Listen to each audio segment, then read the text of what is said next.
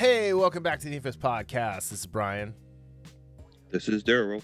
and there can be only one. One Henry Cavill. Yes. And certain people we know are very, very ready for this. Did you watch her video? No, but I saw the title of it.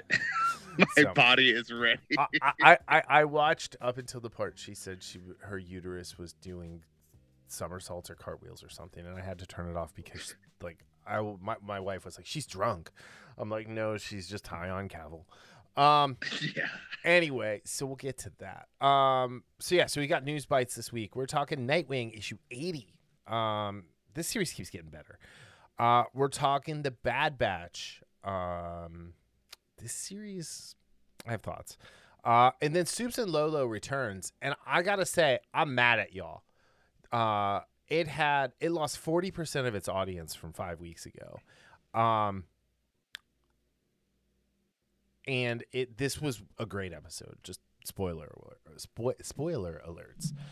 Um, but yeah. Anyway, D, what's going on, man? How you doing? It's a long week, but ready to wind down a little bit. It actually feels like summer outside. Yeah, It it actually feels like summer. Or summer is almost here, I should say. And thankfully, over on this side of the river, I have yet to see any of those buggy, nasty Cicadas? creatures. Yes. yeah. I haven't seen one yet. We ha- we haven't had any yet. I'm curious if the dog's gonna try and eat them. Well, evidently dogs do, because just she walks a dog, and she was the dog was trying to eat them. Yeah. So, but we'll see. I don't know. Toph, Toph might have a good time. Yeah. I don't know. I'm more concerned about the fact that a mouse crawled up under the hood of my new car and tore it up. So that's fun. Yeah. It's fixed. They they You know, super fixed you know it, what you do? so- You Um, find that mouse. You don't do anything to that mouse. Yeah. But what you do is tie it up, find its family, then just obliterate its family, and and and you say, you know why I did this? I'm sending a message. Tell your other mice friends this will ha- what'll happen to them no, no, and no. their families. Feed the mouse's family to a snake one at a time in front of them, keeping them all in a box where they can't see anything other than my hand reaching down to grab them. That's actually even better. Dude, you, you can't do a like who's more sick in the head off than than you know. I'm always gonna win. Sending a message. Well, because some of the stuff I just, I'd rather not. I have a reputation to uphold.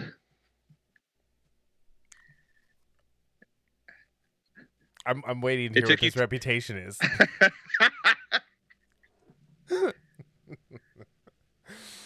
anyway, all right, let's uh let's hop right into this. We uh we we, we opened with with this, so we might as well start the news bites off with uh Henry Cavill is picked to uh slated, selected, cast uh to star in the Lionsgate Highlander reboot from Chad Stahelski. Um who if you don't recognize that name, shame on you. Shame, shame on you. Uh, he was Keanu Reeves' stuntman in The Matrix. Uh, but more importantly, he was the director of John Wick. so, um, with the Kerry Williamson pen script, uh, with William H. Moritz and Josh Davis producing. Uh, so the, the article's in Dateline, uh, or Deadline, not Dateline. uh, so we don't know the plot yet. Um, and it says here, as is whether Cavill will be playing a brand new character to the universe or character from a previous project. The reboot has been gestating for a while, with everyone from Ryan Reynolds to Justin Lin involved at some point. But sources say these latest pieces coming together put the film into a p- position to go into production. Um, real quick, here's my thought: Henry Cavill is probably like w- one of the three biggest male stars on the planet right now and Lionsgate was brilliant to snatch him up when Warner Brothers did their Warner Brothers thing. Um, they sh- shat the bed again. because well, right. But here's the thing: is like the the whole deal that we talked about earlier this week with Warner Brothers. It's going down a little bit different than than what was originally reported. Discovery is going to be the one um, taking on Warner Media, and so there's all sorts of rumors flying. Like Discovery is very when I say it's conservative, I'm not saying like Republican or Democrat conservative. I'm saying they're very conservative with what they do, right? They they they are they try and be for everyone. Um and so I can't imagine they're going to want to be attached to a black Superman with Ta-Nehisi Coates. I hope not. So I, I really don't. I, I mean, So- I, I just can't. I can't. I can't imagine that's something that that they as a company would want to do. Um. But yeah, I, I want. I want. I want Cavill to play to play Connor, uh, in in the Highlands of Scotland. Um. I, I think I think that would be a good role for him. I mean, we know he can fight. The other thing I thought is he might be a good Ramirez. Sean Connery's character. Yeah, I honestly, I would rather. This is one of those cases. I just rather him them do a lore for his character, especially if it's going to be, because this is the thing. And first of all, for when I heard this news, I I went Daniel Bryan, and I just did the yes, yes, yes, because I'm a huge fan of Cavill. Yeah. Um, so I mean, I've, I've yeah, I've liked him. Yeah, I loved him in Man of Steel. First, I actually saw in one of my other good movies from the early 2000s when he was a teenager was um, oh, crap, what is that movie? Um, The Count of Monte Cristo. He played the son. Yep. Edmond Dantes' son. So this is kind of why I want this to be its own standalone. Or, and this is the other thing, it could be one of those things how horror movies have done, like uh, Halloween did, where it completely blasted all the Halloweens after the first one, Mm-hmm. and then that was canon. If they did that with this, it would be Highlander 1 and Highlander the series Yeah. because those are the only two good parts about the Highlander. I never saw the anime, so I, I, I have no idea what that's about. I was just looking it up. I was like, oh, there's No, a I Highlander anime. I don't remember. I don't know if it got released. Yeah, yeah, it could have been one of those. But But- also, there was a Highland because I remember when they were talking about Ryan Reynolds a few years ago. Yeah, I and was they like, also I was like, no, God, no, please, no, please, no, no, he, God, yeah, he, no. no, no, no. I love Ryan Reynolds in certain roles, but he can only play certain roles. And a Highlander, no, he can't do that. But there was also a game that I was looking forward to for a while. This was like seven, eight years ago, and kept reading it. Oh, it's in production. It's this, and then they just, I guess, axed it or what have you. But yeah, this is good news. You're right about Lionsgate, and I, yeah, I'm really hoping this is kind of it, they could do their own thing with this, Oh, yeah. especially with uh, Stahelski, Mhm. uh, you know, at the helm. I'm looking forward to the action, and with him doing The Witcher, he's already, you know, he's already uh, proficient in swordcraft because Yeah. he does all his stunts and everything. So he's going to be able to just like, just get right into that role, and that's, I mean, that's going to take a lot off of you know because a lot of times movies like this it's that training of learning how to use whatever Oh, yeah. weapon Yep. the the he he's not going to have to do that so Well, this the, is the good Witcher has done a lot of really cool things with special effects with the swords, where he's actually fighting with like a half sword, and Yes. they're they're CGIing the rest of the sword in. I thought that was a really cool like reveal in, in some of those YouTube videos. Here's what I would really like for this to be: is it's it's it's a direct spin of spin off of Highlander the Raven, and he's and and and it happens after Highlander the Source, where he's Duncan's kid because Duncan was the one who could have kids. but that would make all of that other stuff canon which oh I'm kidding. gosh. Oh my god, I, I couldn't even say that was a straight Uh, face. No, i know I- honestly, that- like let's let's just I, like I got sick in the stomach a little bit from I'm that I'm I'm like I love Highlander. I, I I've watched. I still Yes. watch this series. I told you. I, I think I'll, I'll tell this again. Um, uh, the guy from the Who, who played Hugh Fitzcairn on Highlander. oh yeah Uh, Yeah. Eric, whatever his name is. Uh, Eric Idle. No, that's not right. Anyway, everyone knows what I'm talking about. Uh, I was like, this guy's the lead singer of the Who. That's Hugh Fitzcairn from Highlander. Like, you know, I was. It, yeah oh yeah i remember you told me that yeah It never, ever crossed my mind that they were the same person. yeah oh, I hate 70s music. Anyway, um, but no, I, I think I, I would like this to be just a fresh reboot. Start with Connor or start with Connor. Yeah, start with Connor. Um, you know, maybe it's maybe this is this could be part of the time in between, um, you know, when when the Kurgan kills Ramirez and and Connor's learning how to be Connor. Um, that might be cool, where it's just strictly a period piece. There's no Kurgan, there's none of that. It's just it's just Connor MacLeod like learning to be the Highlander. The Kurgan. Who So- who played that? Was that That's Was that Clancy, Clancy Clancy Brown? Brown. okay? Yeah. Mr. Mr. Krabs himself. Yeah. I, I'm- I don't I'm care what you say. Mr. Krabs is the greatest thing Clancy Brown has ever done. A hundred percent. That like I, you, I, I will fight anybody to the death about that. I'm really excited about this, and I'm really looking forward to see him Yep. getting a franchise of his own. Absolutely. All Take that, WB. W. See you later.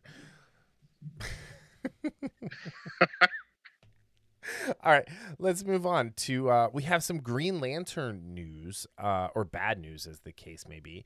So, David Ramsey is set to direct next week's, or has directed next week's, uh, Supes and Lolo, uh, Which is great. Is super exciting to hear. But we we get a, uh, and so this is from Cosmic, uh, Cosmic Book News. Uh, I don't know how like on the ball they are. They didn't really cite their source. Oh no, they did TV line, uh, saying that David Ramsey will not. There's no Green Lantern in the cards for David Ramsey. the the the opening line of this article n- so pinpoint accurate. Leave it to the CW to disappoint us all. And, Yep. I mean, that's pretty much what they've done for the last seven, eight years. So yeah, I mean like Except with, that- I mean, they've had their good moments, but overall, the CW is just a disappointment. See, I'm just waiting for the other shoe to drop on, you know, Supes and Lolo. Let's be honest. I'm just enjoying the ride while it's good before it goes full CW. Um, Yeah. But yeah, so no, they they they've uh, they questioned him about Green Lantern, and and he explained that the Green Lantern Corps is not even a factor. His Legends of Tomorrow episode, um, and Ramsey says Diggle turns down the offer of the green box, and it seems they aren't even referring to it as a Green Lantern ring, which it was uh, what the other episodes explore. So I, you know, I don't know. I mean, it just be he, he could be, you know, honestly, he could be just saying this to so it's a surprise. Mhm. Um, but so it says so the article goes on here it says so I had to guess I'm guessing Ramsey wasn't allowed to play Green Lantern in the Arrowverse due to the coming upcoming HBO Max series and whatever Jar Jar Abrams is planning with Hal Jordan and John Stewart. Zack Snyder also wasn't allowed to use the Green Lantern. Zack Snyder wasn't allowed to use Green Lantern because it was just kind of tacked on and it was something he filmed in his backyard. so let's not like pretend like there was some big conspiracy there. Um, well, this this is the thing I'll say about that though.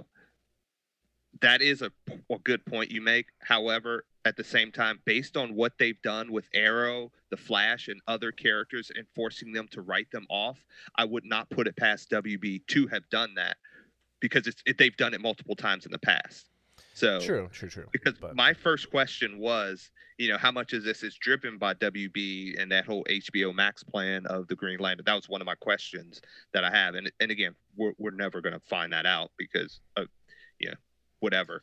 But again, it's just he. I would love to see Diggle as a Green Lantern.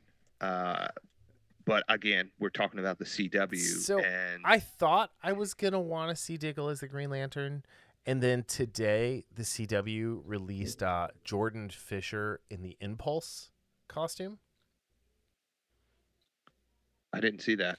Uh yeah, so just uh just go to Bleeding Cool. It's it's on on there real quick. Uh so he looks like he's pooping his pants in the picture. I'm not gonna lie. That's what his face looks like and kind of the way he's squatting.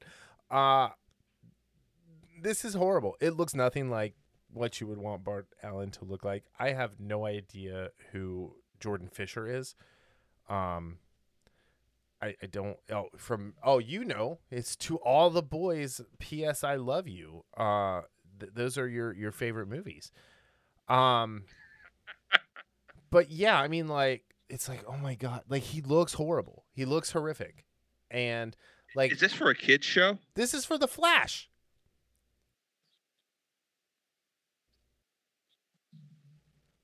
This character is going to premiere on the Flash. That is that is honestly one of the worst things I've ever seen. Here's the thing. After seeing this, I, I was Yeah. because I was ready to come in like a ball of fire, like David Ramsey deserves to be John Stewart. David Ramsey should be TV's John Stewart. A generation of kids grew up with John Stewart as their Green Lantern. They deserve to see that on in the CW verse if you're never going to give them Batman. Um, and after seeing this, I'm like, screw you, CW. You don't you don't deserve to have Green Lantern. You certainly don't deserve to have David Ramsey as Green Lantern.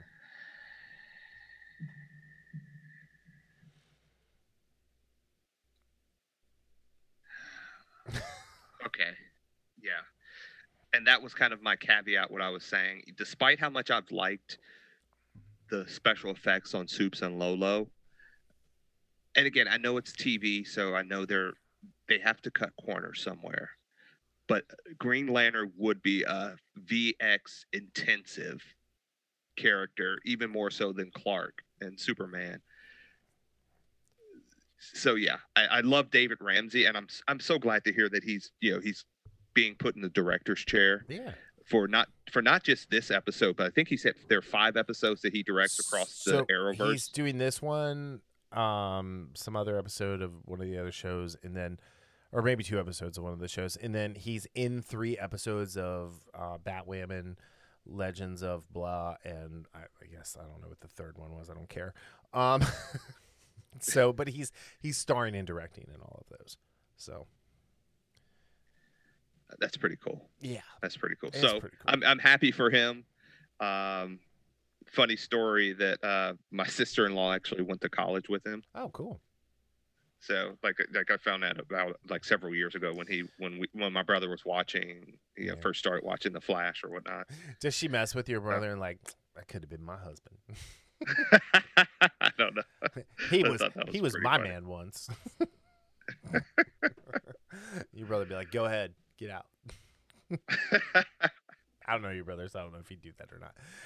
Anywho, all right, so let's move on. Uh, the Mirror War. So, uh, when when I shared this with you, you were thinking it was something different. Yeah, when I saw Um, the headline, I thought it was live action. And considering where they've gone with Star Trek, the last two series, I want nothing. I, I was almost disgusted. I, I almost didn't want to read the article, and then I read, then I brought it up, and I was like, "Oh, that looks like a comic." And then, "Oh, yes, it is a comic. Oh, it's So- by IDW." Yep. So that that cha- that significantly changed my thoughts on this. Yeah, so this is by uh, Scott and David Tipton. Um, this is going to be a year long event, so twelve issue maxi series, and it is uh, it's a it's a another chapter in the mirror universe uh, next generation that we've been getting in the comics over the last few years, uh, which have been just outstanding. Um, just really, really quite good and a great use of the mirror universe. And the fact that, you know, there was never really any mirror universe stuff with the next gen crew, it, it's nice to see their, you know, more uh, militaristic doppelgangers, if you will. Uh, I have I have to say this though. The pic the image of Riker on that cover looks so jacked up. Like it looks like they superimposed his face on the picture on the on the body. Uh, Like separate if you take them separately, they look fine. wait, which one are like you talking bod- about? Are you talking about the first cover that you see with uh, like the more cartoony lu- version or the more No, the one- photorealistic version? The moto, the photorealistic one. So, Like when he's like has like he like he's kind of like shot from the back and then Yeah. his face is Oh yeah. Yeah, I don't know. I'm not going to complain about that. I mean, it's just his head is a little out of perspective with the rest of his body. a lot out of perspective. So, but I, I've that, seen. I mean that's not going to take away from yeah, I've seen my much worse. wanting But to see it. um, Uh, yeah. you know, We're not going to say any names, but yes. I, have still yet to see a foot drawn by Rob Liefeld. So anyway, I, I'm kidding. I'm kidding. He's he's fine. Um, he's fine. He's fine. He's fine. Anyway, um, no, I'm super excited about this. I really liked what they Yeah. did. Um, I just think this is just another indictment against the uh, the Kurtzman Star Wars or Star Trek that they had to go to the mirror universe as the first season of uh, of um uh, what is it Discovery. Discovery uh what is it STD. Um, so I was gonna call it TDS, but I was like that's something else. Um, no, as STD, and you know, uh, yeah.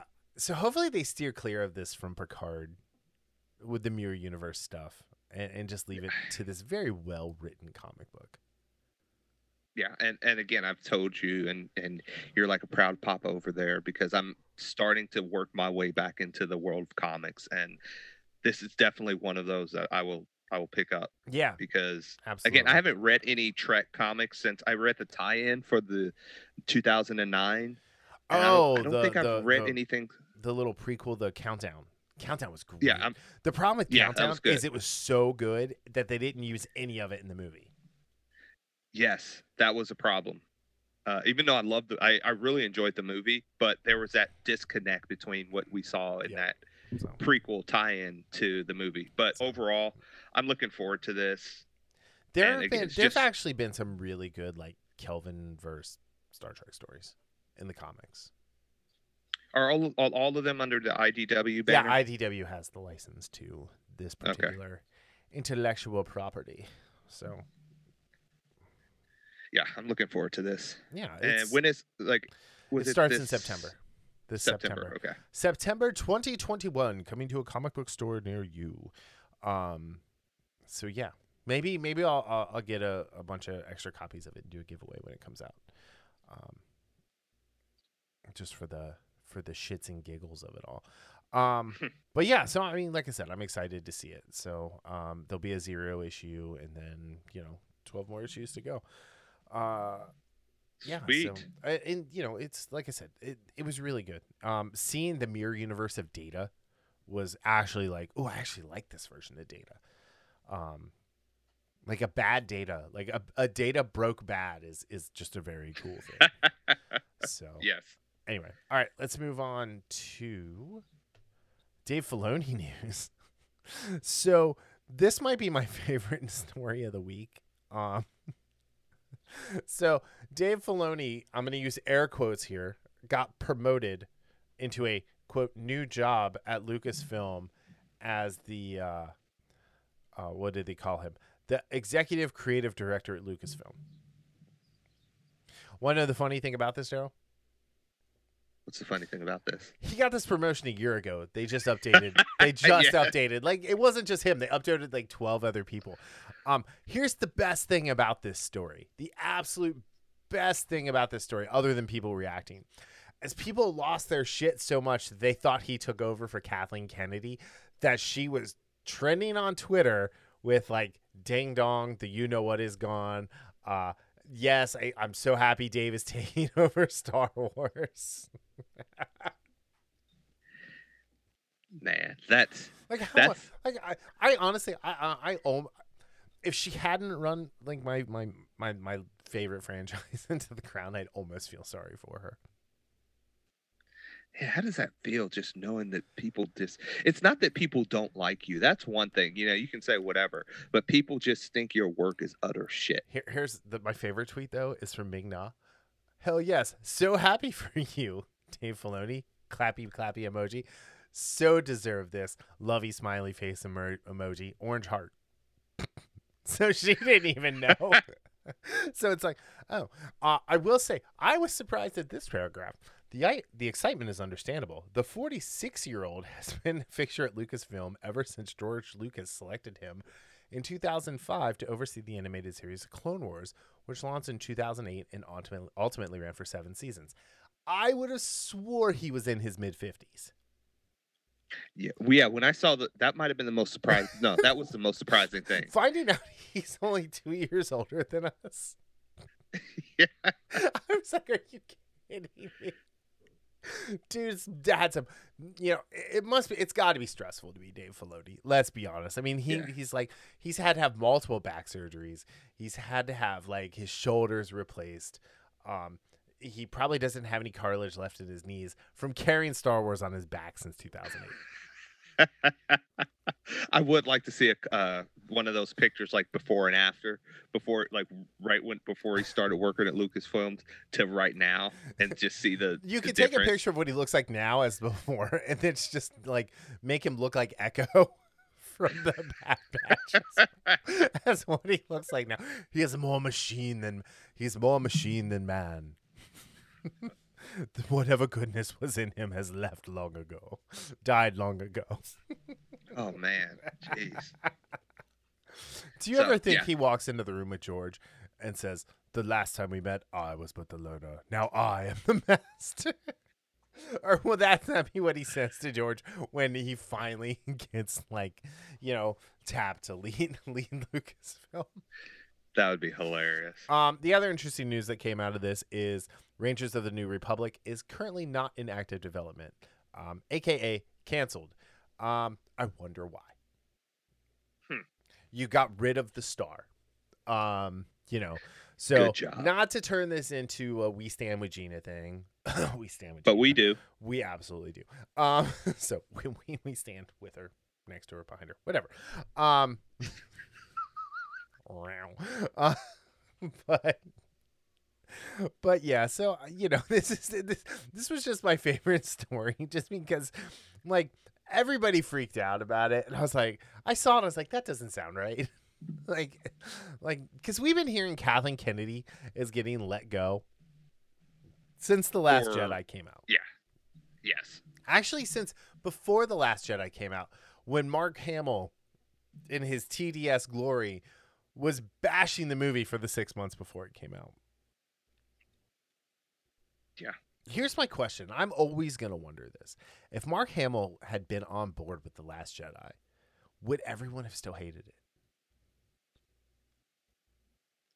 There are people that absolutely would not have hated it solely because Mark Hamill did was was on board with it. Yeah. I guarantee you. so. Um Yeah. Um, so there are a lot of people out there that you know heard that news, and to quote, uh, to paraphrase, uh, after they realized it, the truth about it, it's as if a million voices suddenly cried out in terror. yeah, yeah. There was a lot of that. I, I don't know. I was ha- I was having a good I was having a good time. I was actually I actually popped back on. I I logged back into Twitter and to see, um, but yeah. So it but there's rumors that Kennedy's contract is up sometime this year, early next year. Nobody knows. Um.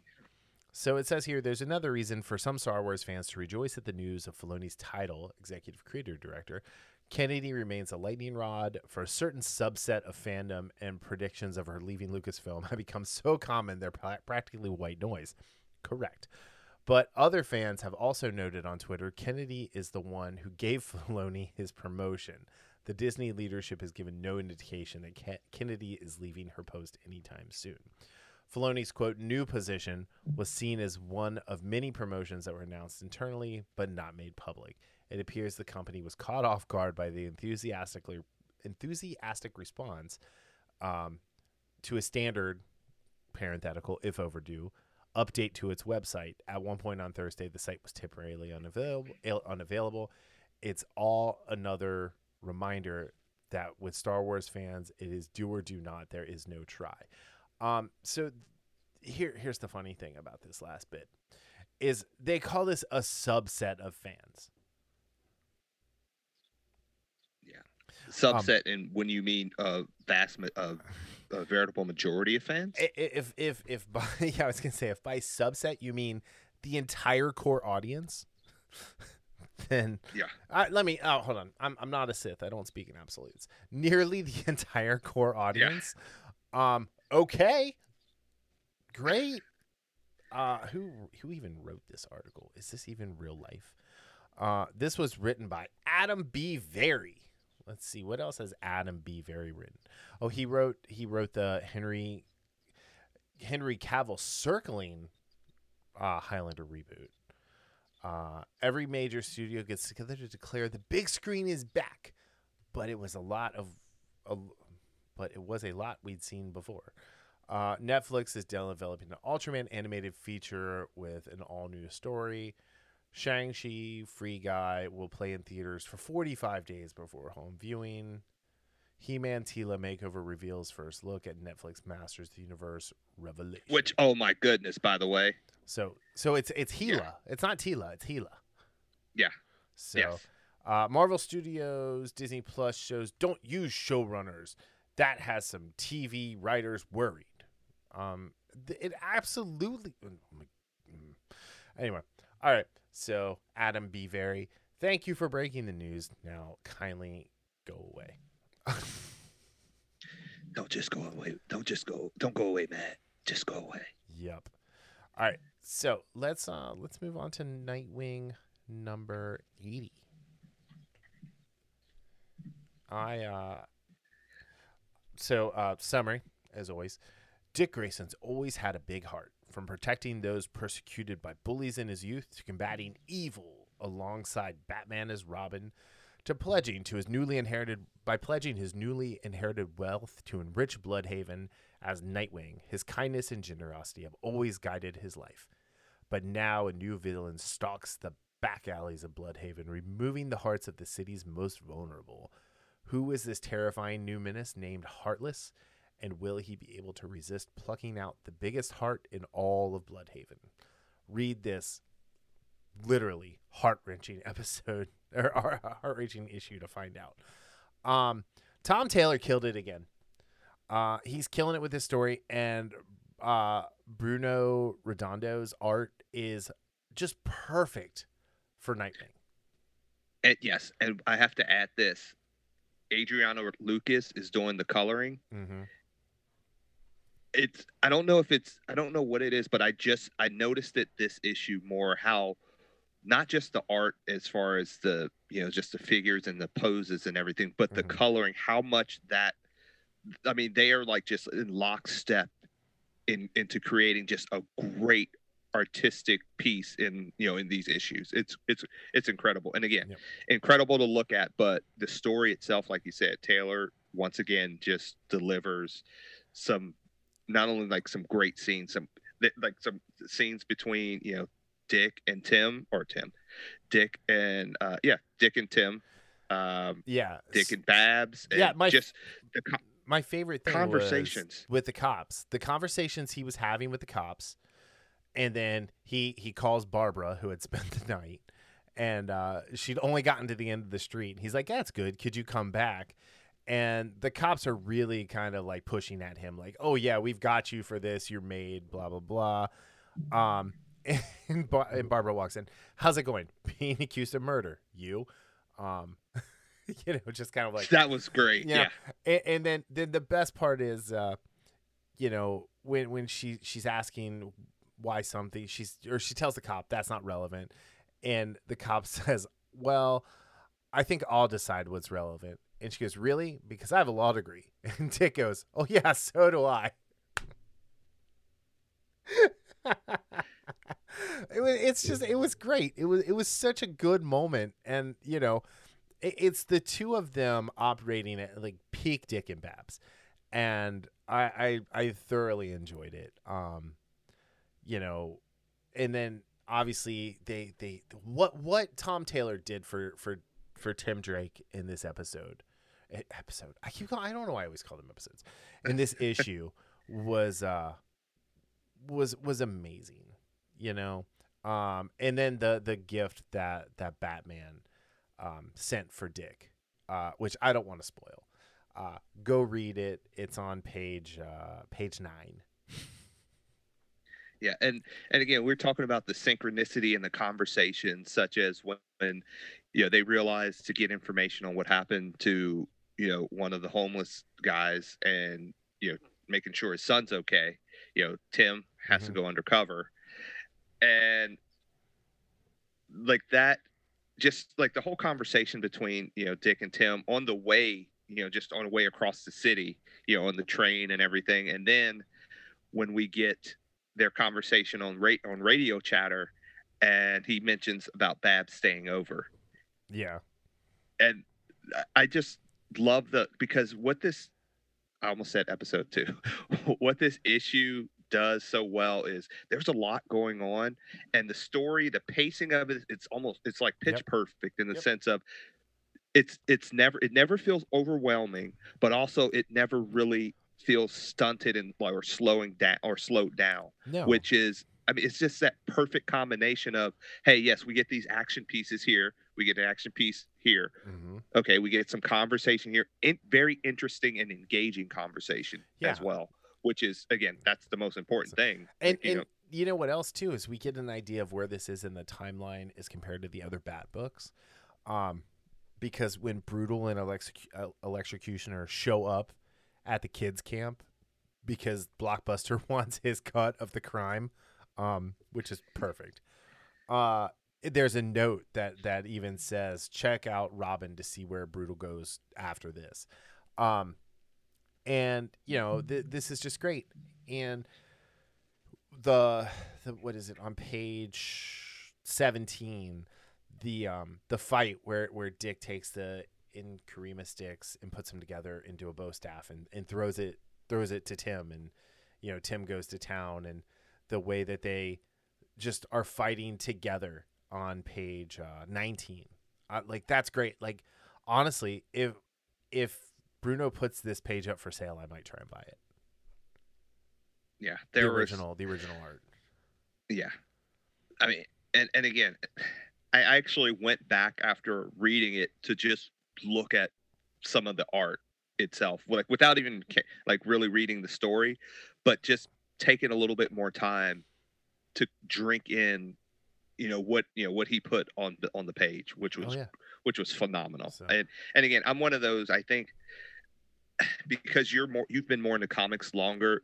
Your range of probably like art, artistic art, artistic like is a little bit wider than mine. But like when someone has art that makes me gush like this, I Mhm. mean, you know, I, I loved Invincible.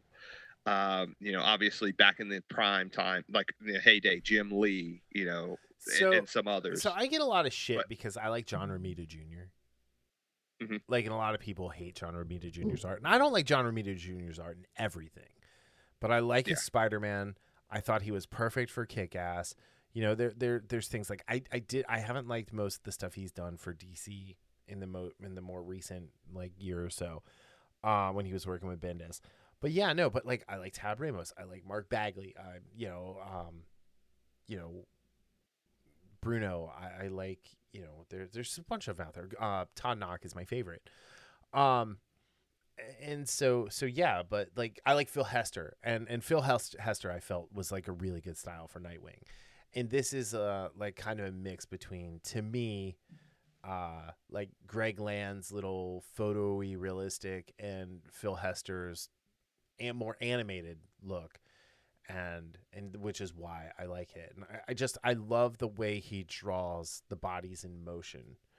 Um, like in last issue where where Dick jumped from the building down to the cafe, right? That was that was a Right. beautiful splash page. And here there there wasn't like a big splash page like that except for Dick's apartment. And you got the sense of everything that was happening in that apartment. And it told a sequential story of Dick going to get his costume and Barbara opening up the computer for them both to go to work. and that was one of the that was actually i had that written down in my notes as one of my you know favorites you know that top down Mhm. scene and it was, which is one you don't get that a lot and two you don't get it like when you if you do get it you don't get it to the in the way that he, that um redondo did this Yeah. i thought it was perfect it per, it, it told so much in a limited amount of space Mm-hmm. and that's why he used it and Yep. it was such a fantastic idea and fantastic execution Yeah, just and and Taylor's storytelling here is like I, I'm I'm excited for this book to come out every every every month now. Um, and I I can't say that it's been true with you know Nightwing of late. Like Jurgens stepped in to to kind of save it a little bit, but you know it, it is what it is. Um, you know, but hey, Tim Tim Tim got to take the three legged dog into the to the park and you know become one of the guys. So that that was Yeah. good. Uh, all right. Do you have any anything else you want to add to this one? No, I'm I'm looking forward to next next month and with this confrontation with Heartless. Finally. Yeah, and, and leaving off with that, and like here's the thing: is after this one, then we go back to uh to Zucco, Mayor Zucco. So Yeah. we'll see. Um, but yeah, okay. So let's move on to the bad. Do you want to give it a rating? Oh yeah, I'm sorry. Um, let's see. Out of burning homeless child encampments, I'm gonna give it a four and a half out of five. I have it as a 4.25. Okay. Just again, great story, great en- uh, great artwork. Looking forward to the next issue. Yeah, yeah, absolutely. So I mean, I was excited for the. I you know I'm excited to read this anyway, but like the way this kind of went down, I it, I'm I'm just super excited to move forward. Oh, absolutely. All right, so moving on to the Bad Batch, um, the batch of bad clones, the uh, the mutant clones, if you will. so, um, yeah, so this episode is called Cornered. It is directed by Saul, um, directed by Saul Ruiz, written by Christian Taylor. Um, on their way to a proposed hiding place, uh, or hiding place on the planet Adalfor, the Bad Batch are forced to stop on Pantora to gather supplies and protect and modify their ship's signature to escape the Empire's wanted list. However, the landing bay attendant identifies them and informs Fennec Shand, a mercenary hired to retrieve Omega. Shand comes upon Omega and tries to abduct her, but Hunter arrives and challenges Shand, triggering a furious chase throughout the city. After shaking off Shand and completing the modifications, the Bad Batch depart from Pantora, with Shand remaining in pursuit. Um, I, there's nothing wrong with this show. There's there's nothing wrong with it. It doesn't do anything poorly, I, in, in my opinion. I just don't think. I think the Clone Wars burning away and showing the Bad Batch logo is very apropos for what this series actually is. And what do you mean by that? It is a it is a a a, a lesser facsimile of the superior version of the show. That's that's fair. And, and and again, it's not bad. I watch it. I watch it on Fridays. I like you know, it's the first thing I watch when I get like when I wake up on, on Friday mornings before I do anything really. Um, I I enjoy it. I, like I like. Let me rephrase. I like it. Um, but I I think. I, I don't know. I, I would have maybe liked to see a different bounty hunter here. Um, because we know where Fennec is going to end up, and because of the hype that was placed upon her, uh, one, the fact that she took Wrecker out with just one sidestep into a wall when he was still wearing his helmet and he went down and was out, like, I thought that was strange. Um, you know, I, maybe the Bad Batch just isn't as tough as we were led to believe they are, or maybe like I've been saying all along, Crosshair was the one to watch. Yeah. And considering you have a character that pushed three tanks off a cliff that were locked, you know, that were chained together or lifted a Mhm. spaceship off of a clone, something as simple as that taking him out of the fight, unless, and again, I'm, I'm going to put a caveat here, unless when he hit his head last episode, if that is going to play dividends or pay dividends later on and we find out that you know there there might be something going on in his head like almost like post concussion syndrome Yeah. that's the only Yeah. way this would make sense Right. because otherwise it doesn't make sense to me and as an episode as a whole I, I like what you said. You said it does this show has not done anything what i would call wrong. It's one of those it, it, going back to sports you know you have a player who's you know he's not great in any one one thing. He's not bad at anything. He's just and he's just solid. Yeah. and I, that's what I look at this show as solid. Yeah, I, I re- don't get me wrong. I really, really, really enjoyed the first episode, and and so far, that might be my favorite one, just because there was, it showed them as badasses. It showed them as, Mhm. and again, that like to your point, that was when Crosshair was with them, but you know they all did something. Absolutely. Yeah. But this episode, again, I don't think it did anything bad, but it it didn't do anything to make me want to, you know, take another viewing of it. Yeah. It, it I think it, in, in a way, this you know these first four episodes remind me of kind of like that stop and go, uh, what you would call um, how how the Mandalorian started. And again, I'm not comparing it to the Mandalorian in the sense of which one is better, but just as as far as the first few episodes, they were just kind of like stop and go. You know, you, kind of almost as if in a video game where you have to go to point A to point B to point C, and we didn't get any overarching type of real meat and potatoes plot Mhm. or whatever the arc of the season's going to be. Again, it's fine in, in and of itself. There were some good things. I, I really loved the whole naivety of uh, Omega and her, you know, some of the stuff, how she, you know, just like kids do sometimes, how she'll repeat a phrase she hears Yep. from one of the uh, the clones. My thing is this, and I, this is what I wrote down about her when she, you know, in her time with Fennec, one of the things Fennec says when she steals the the food is she said, "It's okay to break the rules sometimes." Mhm. So I'm wondering if that's going to be one of those things that comes back, you know, and Omega real remembers that. Uh, Yeah. And again, that's one of the good things, you know. I, I thought I did, Mark, when you when you sent me the text about the glass jaw portion of our our clones, and I saw when Hunter gets headbutted, I was like, that's not okay, whatever. yeah. But then I saw, to your point, then I saw what happens to Wrecker, and I just said, there could have been a better way they could have had Fennec get out of that than something so simple. Well, especially because she's supposed to be this like super devious, like super methodical bounty hunter, and, and really she just used brute force for the most part, um, and ended up getting out outsmarted by a, uh, a, a, a child clone and in a dump truck. Yeah. Um, although I will say the dump truck driver, there's a really funny clip on um, if you type in Bad Batch dump uh, Bad Batch truck driver into YouTube, and it, it shows you what he was listening to in his headphones. I'm just gonna leave it at that. It's not a Rick Astley thing, I promise. I'm I'm I'm not doing that to you guys again like I did with the Oscar clip. Um, so um, the link for the Oscars, I just sent it to a Rick roll. Yeah. So anyway, um, yeah, I I tell you what I really did like about this episode is I liked what they did with Echo. I liked Echo a lot in this episode. Droid Echo. Droid Echo, and it's like you know what, that is brilliant. That is hands down brilliant for them to do.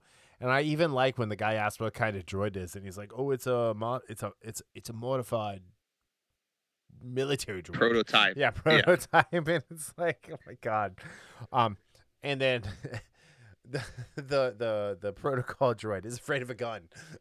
That was great. Like and and uh, the astromechs were like yeah we want to help. But i did like the one that was like a cross between like r2d2 and an ewok.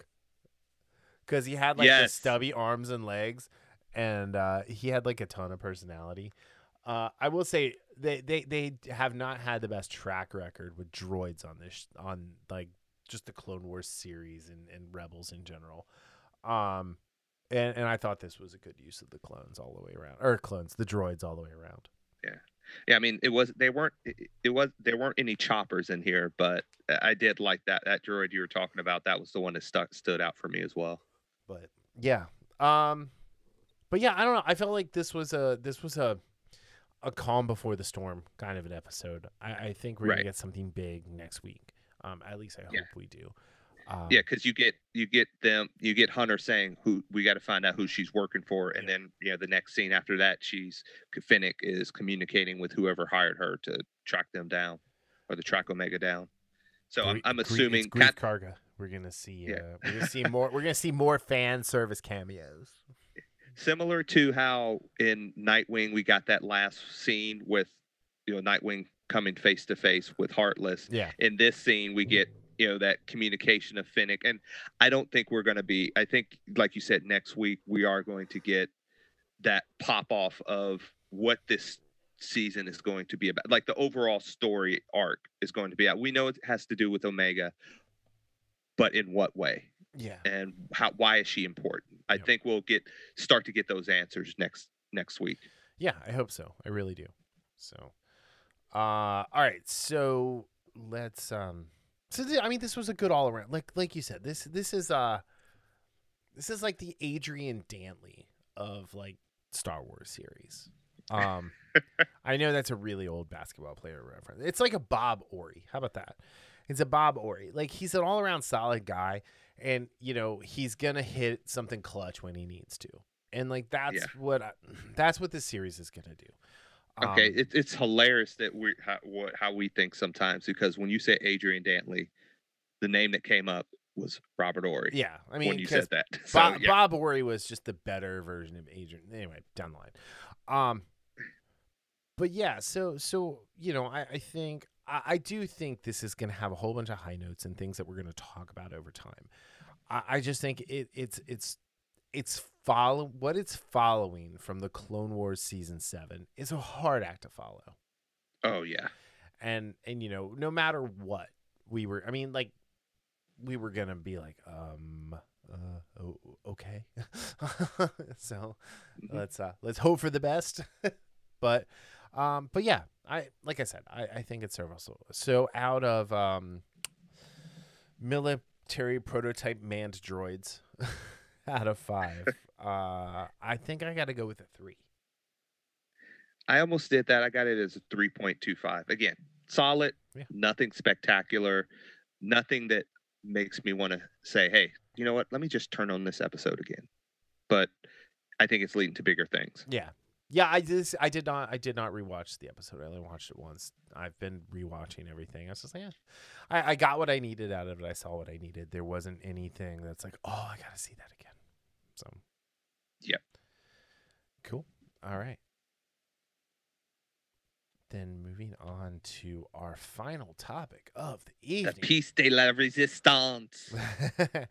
uh, one, I'm going to reiterate, I'm mad at all of you who did not watch this show. Um, so it left at 1.25 million viewers. It left off. It was up from the week before. Uh, from season season uh, episode four to episode five went up.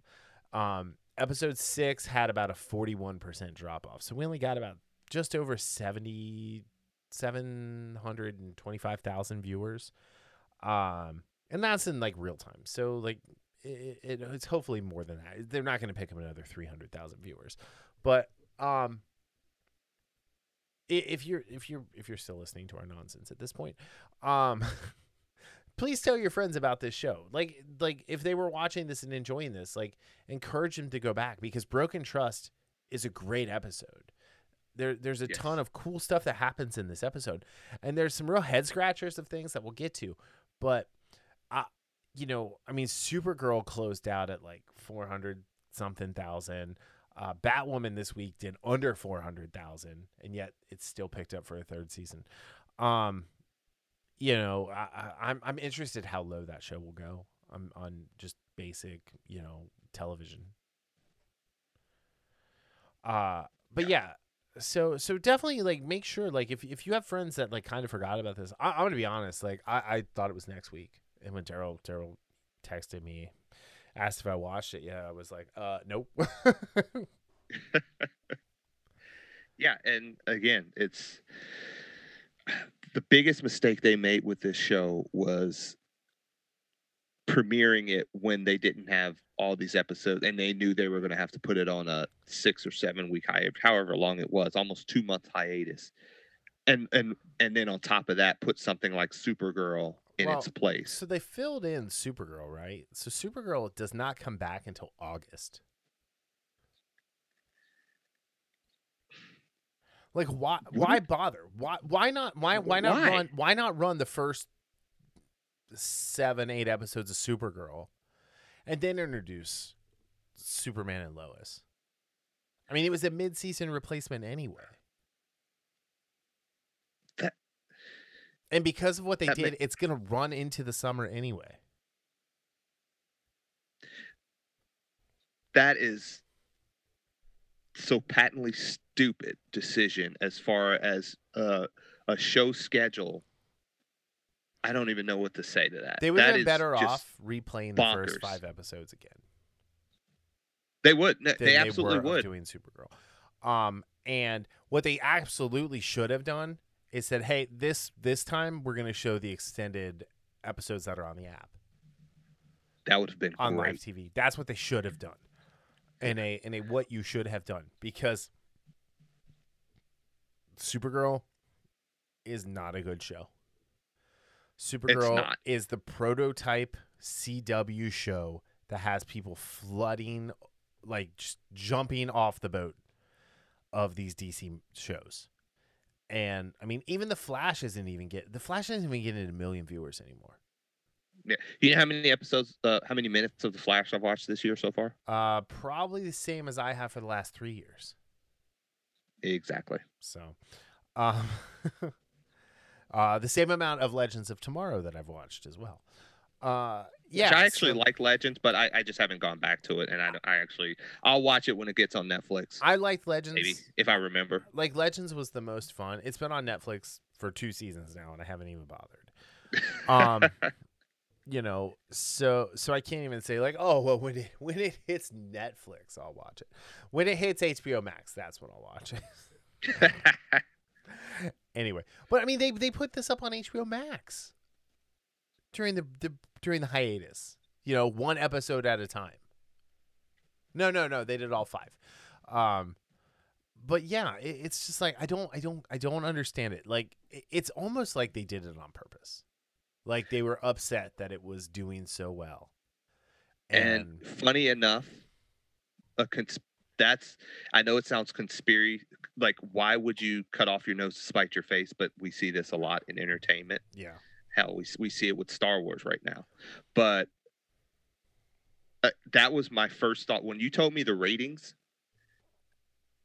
And, and some of the stuff that's gone around this with this show and how this show is more focused on surprise surprise story more than the Well, other CW shows. I think the core to this story, the other thing too, is a nuclear family. yes. and that is that flies in the face of the social justice terrorists that we have uh, at war with the nuclear family, and that we have these other shows that are, are, are showing a war of the nuclear family. yeah and and I, and again maybe that's I, I think that's well no i don't think.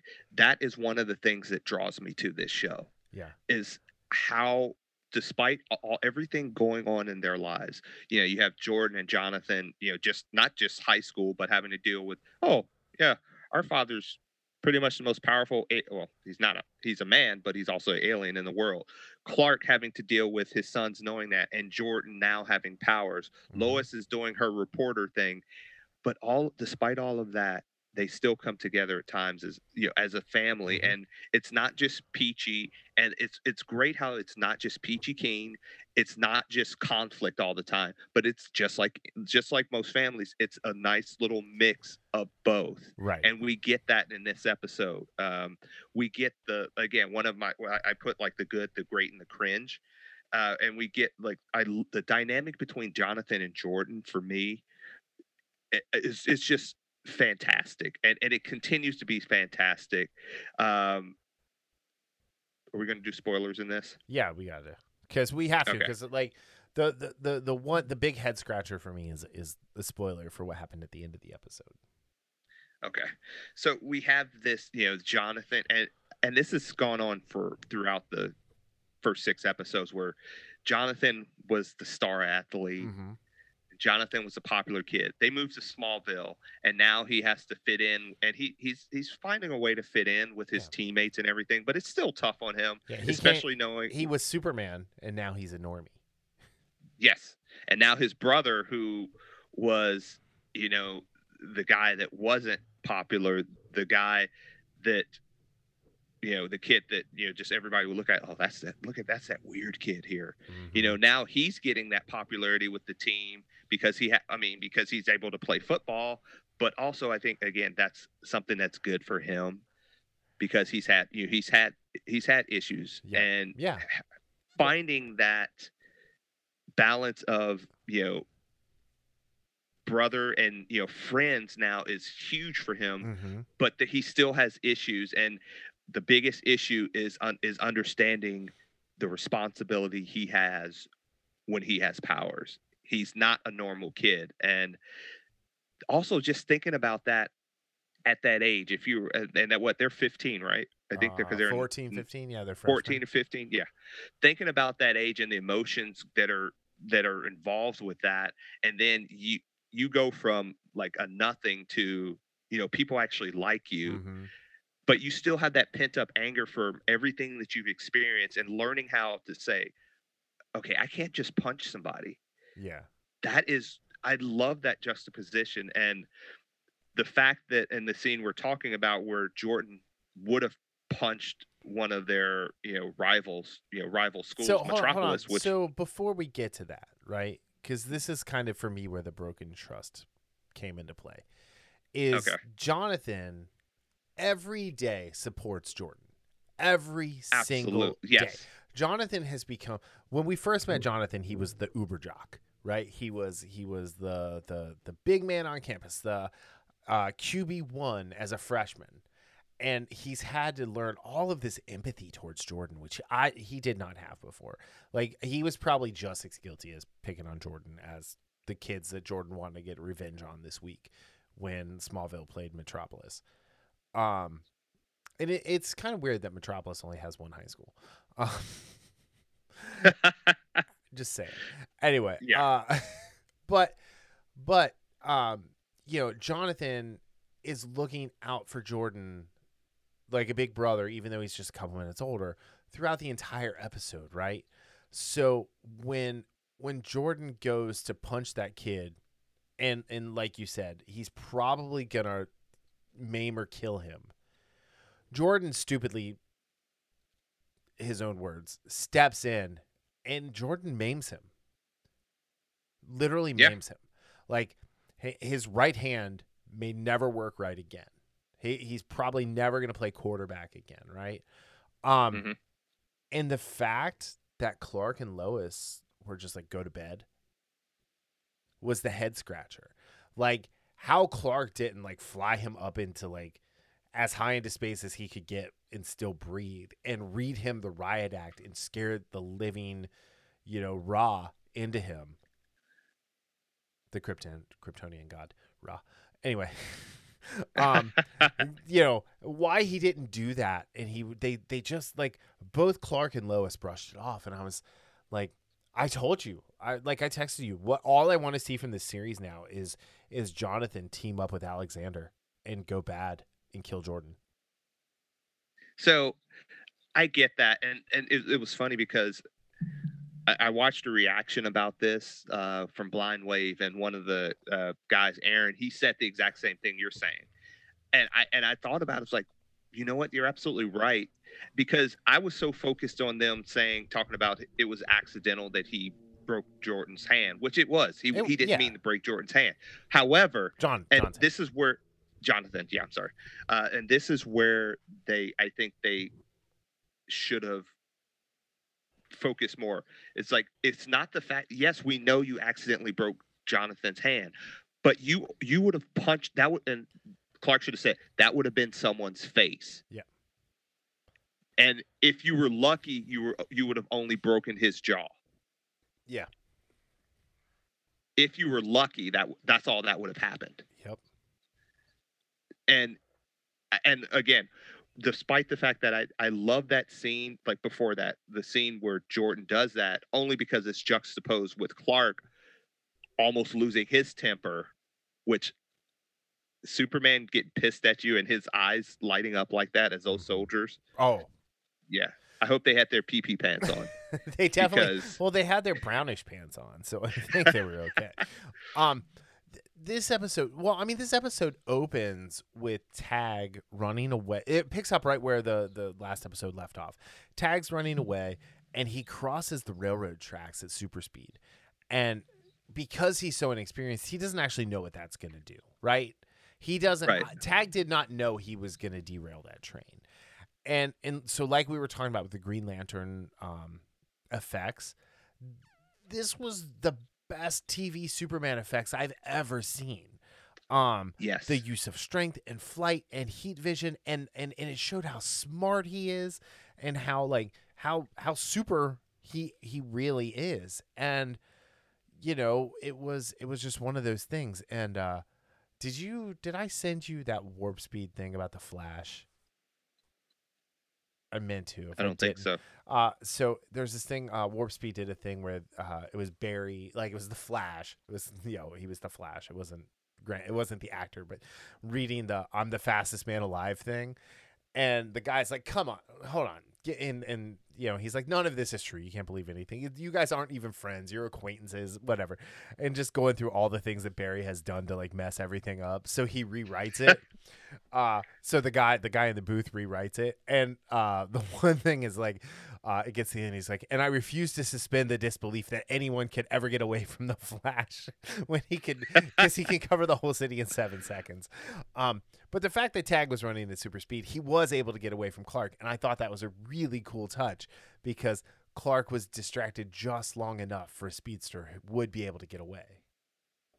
Yeah, absolutely. And to to kind of compound on what you were talking about with that scene and how much it shows about Clark, the and that's the thing I I think people when people see Superman, when people think of Superman, they think of, you know, his abilities, his physical abilities. Superman is highly highly intelligent too. And I I don't think even the comics don't always hit that. Like when there was an, I can't remember. I think was it, I don't know what which comic it was, but Superman said something about, uh, like there was something going on, and Superman mentioned about, like, I, I guess, flying around the Earth or something like that. Something that you know Superman wouldn't have thought to do, but it was. It was a scene where it was almost just to make Batman look good because he said, "I can list a hundred reasons. Do I need to list a hundred reasons why you shouldn't do that?" Yeah. So so I think a lot of times people forget how smart Superman is. Well, if you look at like And- John John Byrne's Superman, he was very smart. You know, he was like when he first met Batman in Man of Steel. You know, he he's able he's using his telescopic X-ray, you know, microscopic vision to to you know detect clues and and you know he was very much the the investigative reporter um that Clark Kent is and and, and should be um so yeah like i again I, I i think this is such an interesting take on the character because he's not clark kent intrepid reporter. He's clark kent dad. And and he's got a whole We've never gotten that. he's got a whole different set of priorities um you know not just being the protector of earth but raising two teenage boys one of which is a super uh who has a bunch of emotional issues. Uh i imagine clark spends a lot of time flying away and like why didn't john get the powers but man, uh, Tyler Hoechlin, some of his his scenes he does so well. Like Mhm. the scene I just mentioned with you know, when he was pissed off after getting shot yeah by kryptonite bullets, that was great.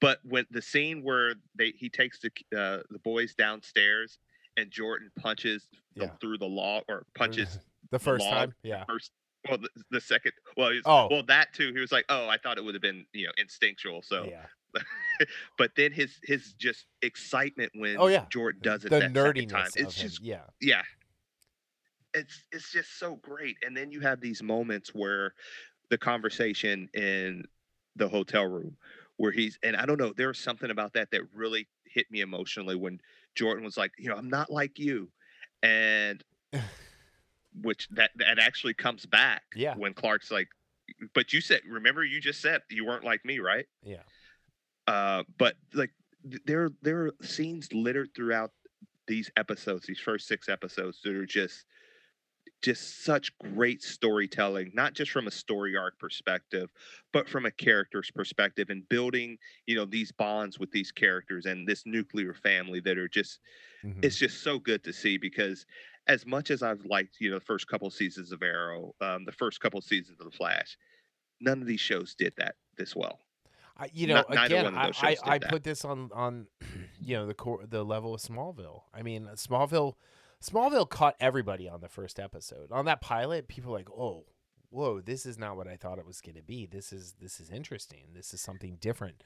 This is something new, and and that's what this is. This is this is different and new, and you know the the the overwhelming theme about this episode was trust, and you know, he, he makes the very valid point. He said, even after 20 years of doing this, you know, I have to be I have to be at the top of my game because if I do one thing to mess it up, they'll never trust me again. And you never get that trust back fully. And and I, I think we're gonna see this now. I think I think seeing John uh pull away, I think seeing John pull away from the family, um, you know, I, I the the neat thing is is like with the military guys when they shot the kryptonite arrows or uh, darts, whatever bullets into him, um, you know, he he had a couple of options there. He he could have just taken them all out, taken tag and flown away. He could have just killed them all, you know, and and and been like, tag, you're on my team now, or he did what he did, where he he took it out and he kind of you know aggressively let them know they were wrong and destroy the kryptonite. Um Yeah. You know, I I think uh I I think what what what they're doing a very good job is showing here is with the right leverage. Like you can push this multiverses Superman over the edge, but the difference from the one that Alexander left, Captain Captain Luthor left to this one is this one has Lois Lane. Mhm. This one has a Yeah. family. He has something. This Superman is is completely different than any Superman we've we've really ever seen. Um, we've seen Superman married. We've seen Superman with John in in the comics, but we haven't seen Superman having to deal with an emotionally troubled son.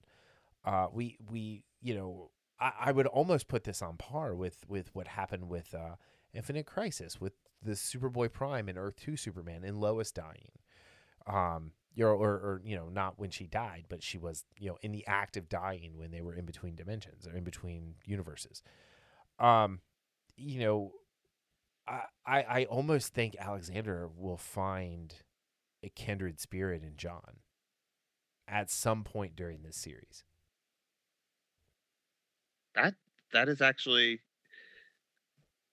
a very interesting take. And if you're not going there, Because- Berlanti, you can have that one for free. You're welcome.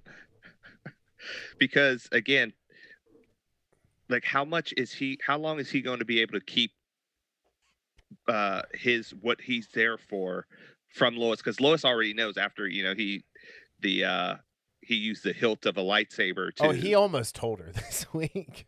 Yeah. So So I don't think that's going to be long for, but I don't know how much he's going to tell her and when. You know what I mean?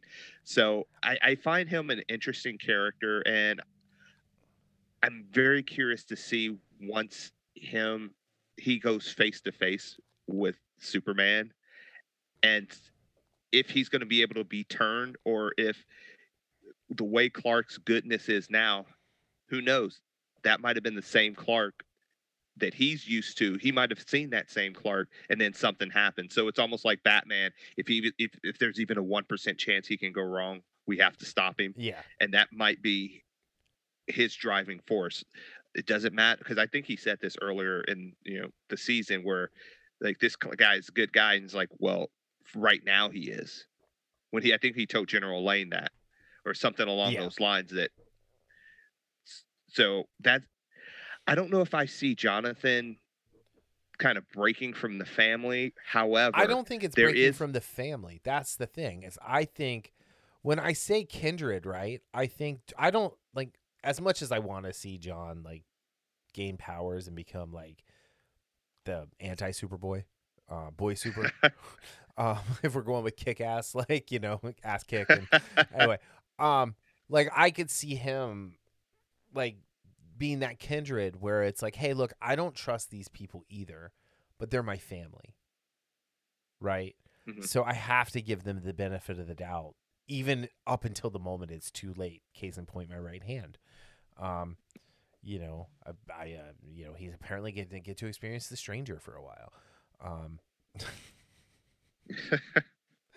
anyway, uh, but I, I, I think, I think from from from what I meant by that is, is Alex. I could see because he loves this version of Lois. You can tell. They've written it that way. They've done a really good job of showing that. Is how much he loved his wife, and he sees the same things in her, in this in this yeah, those same qualities. Lois. Yes. And and you know, eventually there will be a big enough bad that he will sacrifice himself, and he will then let her know, like, on my earth, we were a thing. You know, we you were my everything, and vice versa. Um, but I I don't see that happening for a couple seasons. Right. Yeah. But- I mean, there's still a lot of story they can use with uh, this this version of Luthor, who I, I, I'll admit I was kind of skeptical just based on you know a lot of experience with seeing how not just CW but WB and DC treat some some a lot of their characters. I have to say, so far, I I do like how they've approached this. Uh, you know, this this Luthor. So I'm, Yeah. I am looking forward to seeing everything how how everything plays out with him and his relationship with Lois as the reporter Marcus, Yep. and when he f- finally comes face to face with Clark. Yep. Yep.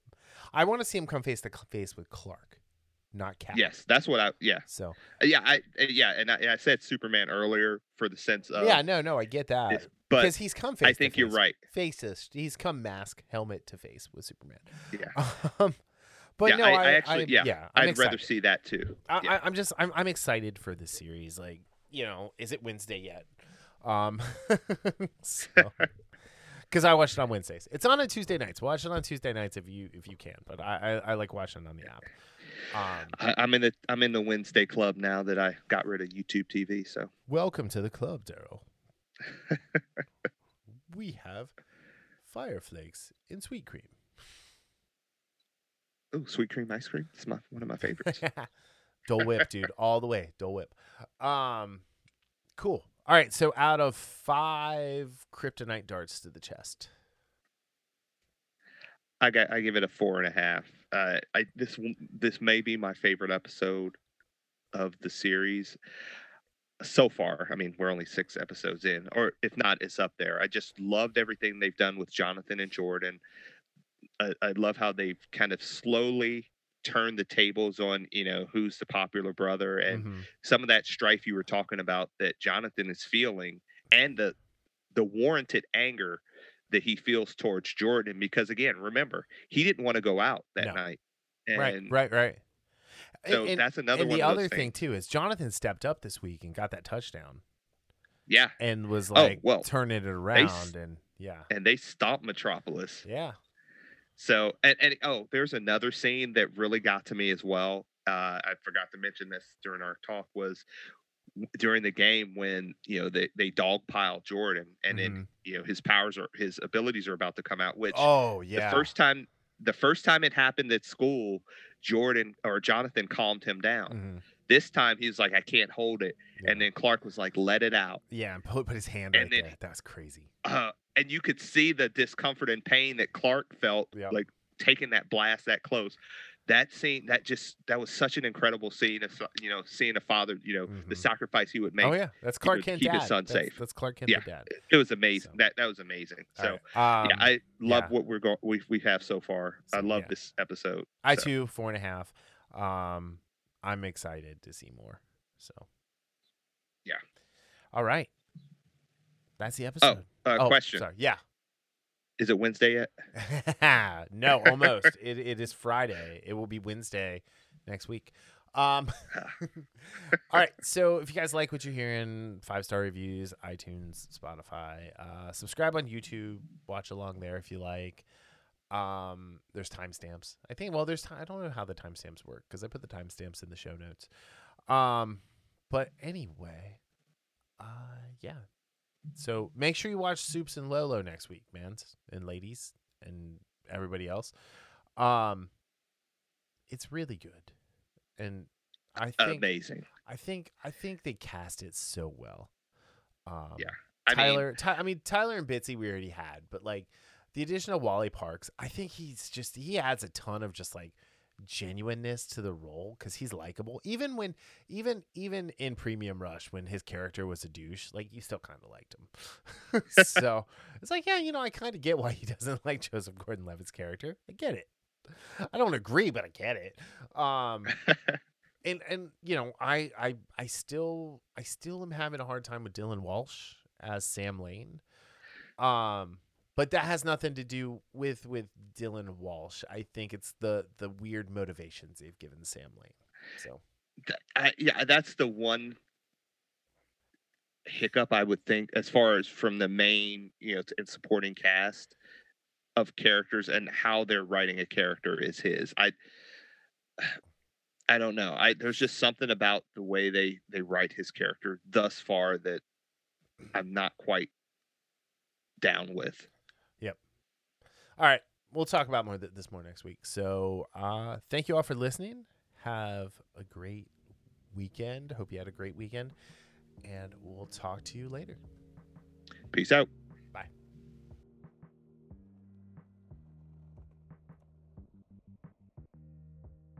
The Infamous Podcast is recorded in Kings Mills, Ohio, just north of Cincinnati. You can find new episodes every Sunday on Apple Podcast, YouTube, Spotify, Google Podcast, our mm-hmm. website, or anywhere podcasts are downloaded. This show is hosted by Darryl Jasper and me, Brian Tudor. To find more information about the show, visit us at infamouspodcast.com and follow us on Facebook and Instagram at Infamous Podcast to keep up with the show. We also have a Patreon page, patreon.com slash infamous podcast. We have some great rewards for our patrons and are looking for help to grow the show to bring you more of the content you want to hear. Music for this podcast is provided by Michael Henry from meetmichaelhenry.com. So, whenever you're listening to us, have a great day, night, evening, weekend, whenever it is, and we'll see you next time. Thanks for listening.